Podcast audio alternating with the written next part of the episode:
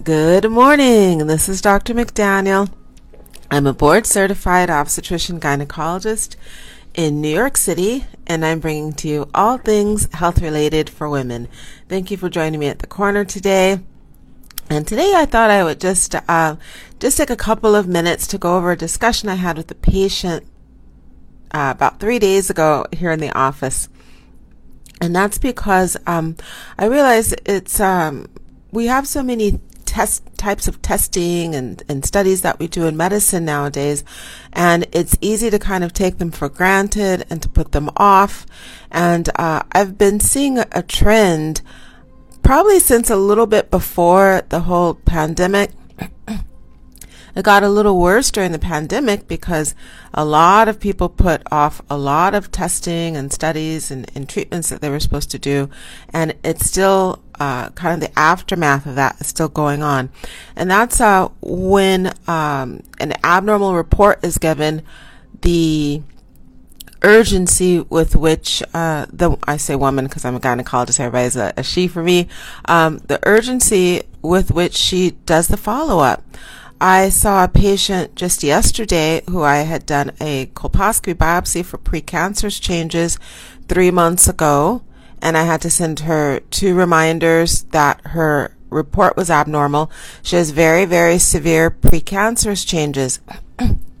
high grade changes and she needs a treatment because that can easily turn into cervical cancer.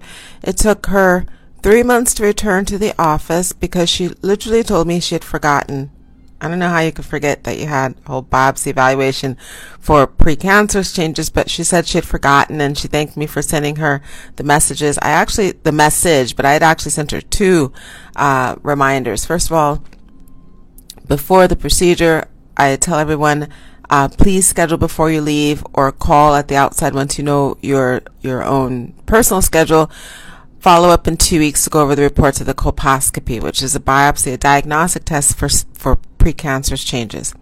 She didn't do it. Uh, I sent her a message through our portal system about uh, six or seven weeks after she had not returned. I didn't get a response, and then I sent her another message two weeks ago, and she's scheduled to come in. She said she'd forgotten. And then I saw another patient uh, about a month ago she was a new she's a new patient. She told me she'd had a mammogram done in early 2020. Actually, it wasn't early 2020. It was I saw her in April and her mammogram was done in June of last year. And they had told her to follow up for additional testing because she had dense breast and um, they apparently thought there there was maybe some nodularity in one of her breasts. What she told me was that she'd had the mammogram in June. They wanted her to follow up, but she couldn't remember why. And since it was almost a year, she would just, could she just get a referral to just do another mammogram? Well, I didn't have her mammogram report since I hadn't ordered it and she was new. And I said, okay, that makes sense. So I gave her another mammogram report. She scheduled it at the same facility and they said, no, we need to do the follow up from last year. So then I had to get the whole report so I would know what I was ordering for her. She finally went in and did the additional testing that they had asked for a year ago. She did that three weeks ago, and the report came back um, Monday. Today's Thursday, so the report came back Monday. She has breast cancer. So uh, I think the problem is a lot. We're so used to doing lots of testing in society now and uh, it's very common to have to do follow-up studies and repeat testing and confirmation. And the majority of the time they turn out to be not a big deal. But that's kind of the, the weight and balance. We do a lot of testing in order to catch the few people who do have a big deal which means of course the bulk of people are not going to have a big deal.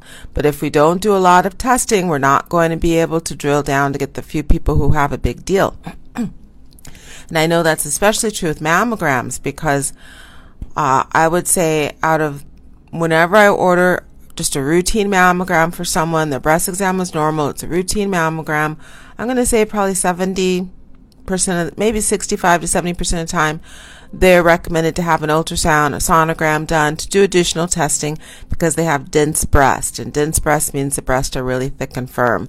Um, I did a presentation on that about a year and a half ago. I'll do another one just as a, a refresher because a lot of people aren't going to go back a year and a half. So they're recommended to do additional testing, and I would say only about 50% of women do that additional testing predominantly because it's a hassle to go back and do more testing. And then I think secondarily because a lot of the insurance plans don't pay for additional testing. So now they have to start paying for a portion of it. Comes out of their deductible or co-insurance. So it just adds fuel to the fire to make one reticent to do additional testing when sure, the bulk of the time that additional sonogram, ultrasound turns out to be benign, fine, and they tell them come back in a year. And I'm going to say 65 to 70% of the time, women are called, that I see, women are called to do the additional testing. And then out of that additional testing, probably only about 10% of the time does it turn out to be they need a biopsy. Maybe 15% of the time they need a biopsy. And then out of the biopsies, maybe 10% of the time does it end up being a problem, precancer or a cancer. But again, that's the price we pay in order to get that small percentage of women who do have uh, a health problem. A lot of women have to be seen in order to rule them out for problems, similar to the gotta kiss a lot of frogs to meet your prince, right? So um, I just wanted to send out a reminder because during the pandemic, a lot of people were seen in 2019 did not do their follow-ups in 2020 or they were seen in early 2020 didn't do their follow-ups because things were closed down or shut down and then they waited until 2021 so it kind of set that mindset that it's okay to wait. Most things aren't a big deal and that's actually not true. Now we stayed open during the pandemic not 5 days a week but we stayed open 3 days a week to see women for problems that couldn't wait for urgent issues and also the whole time we were open, the three days a week, we still got women who just said, I don't care. I'm putting on my mask. I'm doing my distancing and I'm coming in to get my annual, to get my breast exam, my pelvic exam, my pap smear, to, to do what they know is right for them. So it really also falls back to you have to prioritize yourself and you have to be your own best advocate. Because at the end of the day, the only person who's going to care the most about your health and your longevity and your well being is going to be you. So I hope that's a helpful reminder that when we do all this testing, the recommendation is to do a follow up, to return, get additional testing, get the information. Please do it. Thank you for joining me at the corner today. This is Dr. McDaniel. Please uh, hit the like, subscribe, the follow buttons. Check out the YouTube channel and the podcast, GYN Corner. On all the platforms. And remember to have a great rest of your day. Take care.